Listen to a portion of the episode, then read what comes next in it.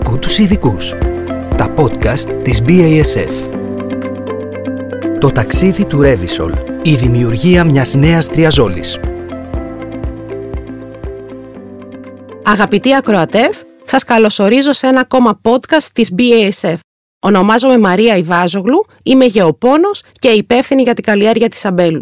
Σήμερα θα ακούσουμε για τη σπουδαιότητα της ομάδας των τριαζολών στη Γεωργία και τον τρόπο δράσης τους.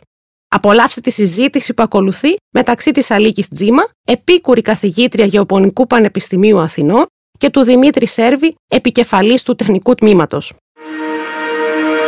Ποιος είναι ο μηχανισμός δράσης των τριαζολών, Αλική; Οι τριαζόλες ε, είναι μια ομάδα μικητοκτόνων που παρεμποδίζουν τη βιοσύνθεση της εργοστορόλης.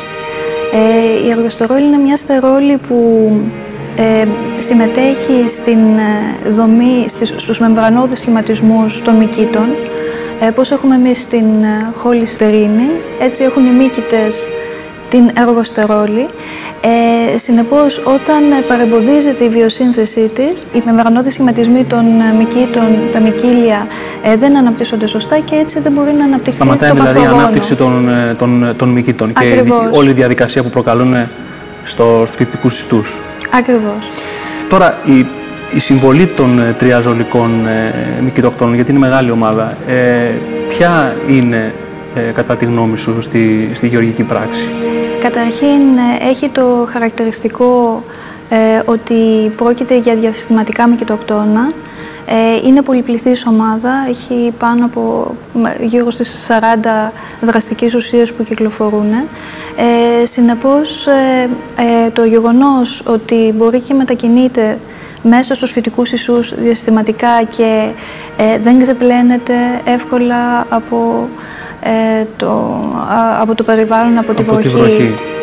Ε, και ο εξειδικευμένος μηχανισμός δράσης.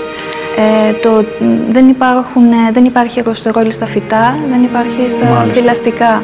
Ε, οπότε αυτό ε, τους δι- δίνεις σε αυτά τα μικητοκτόνα πολύ καλά χαρακτηριστικά. Χαμηλή τοξικότητα δηλαδή. Ναι, ε, παρόλο που έχουν κάποια τοξικότητα, αλλά σε σύγκριση με, άλλα, άλλες αντίστ- ομάδες. με άλλες ομάδες μικητοκτόνων, ε, μ, έχουν σίγουρα πιο χαμηλή τοξικότητα ή δεν το φοβάσαι τόσο πολύ. Μάλιστα. Από πλευράς φάσματος δράσης, Ε, Τι θα έχει, μπορούσαμε να έχει πούμε; μεγάλο φάσμα δράσης. Ε, ο, ο μόνος περιορισμός είναι ως προς την εργοστερόλη ε, η μόνη ομάδα παθογόνων ε, που δεν έχει εργοστερόλη στις υφές είναι οι ομίκητες. Μάλιστα. όλοι οι υπόλοιποι ε, μ- μύκητες ε, έχουν εργοστερόλη στις υφές τους, οπότε βασιδιομύκητες, ασκομύκητες, ε, ζυγομύκητες, ε, πιάνει όλο α, αυτό Μάλιστα. το πολύ μεγάλο φάσμα. άρα πολύ ευρύ φάσμα, εκτός από τους ο- ομίκητες, διασυστηματική κίνηση δεν εκπαίνονται και χαμηλή τοξικότητα είναι, θα λέγαμε, το ένα χαρακτηριστικό κοινό ε, από το γκρουπ αυτό των μικητοκτόνων.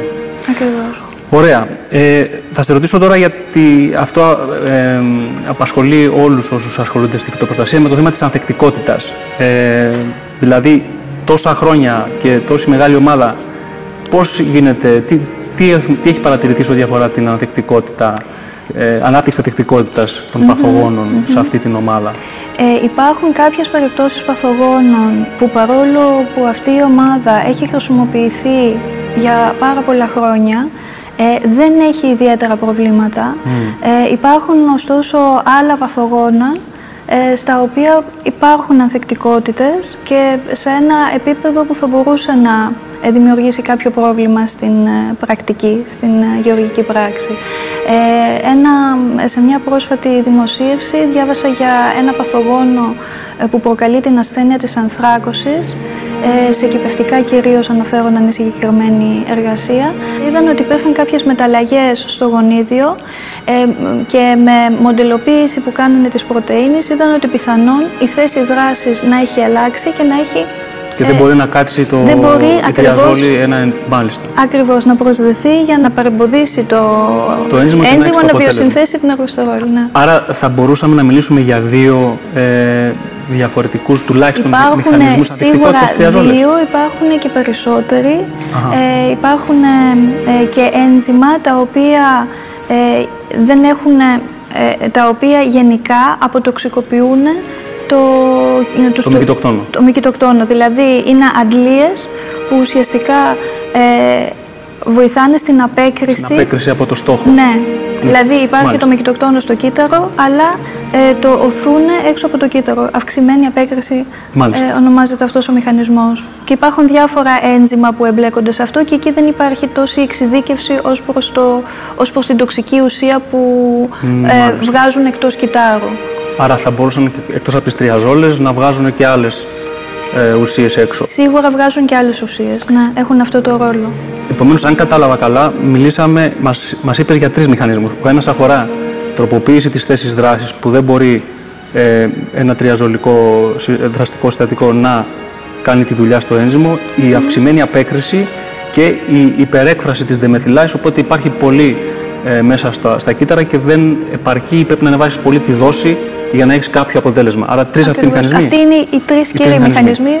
Υπάρχουν και άλλοι, μελετώνται και άλλοι μηχανισμοί, αλλά αυτοί είναι οι τρεις κύριοι που γενικά πρέπει να έχουμε υπόψη μας.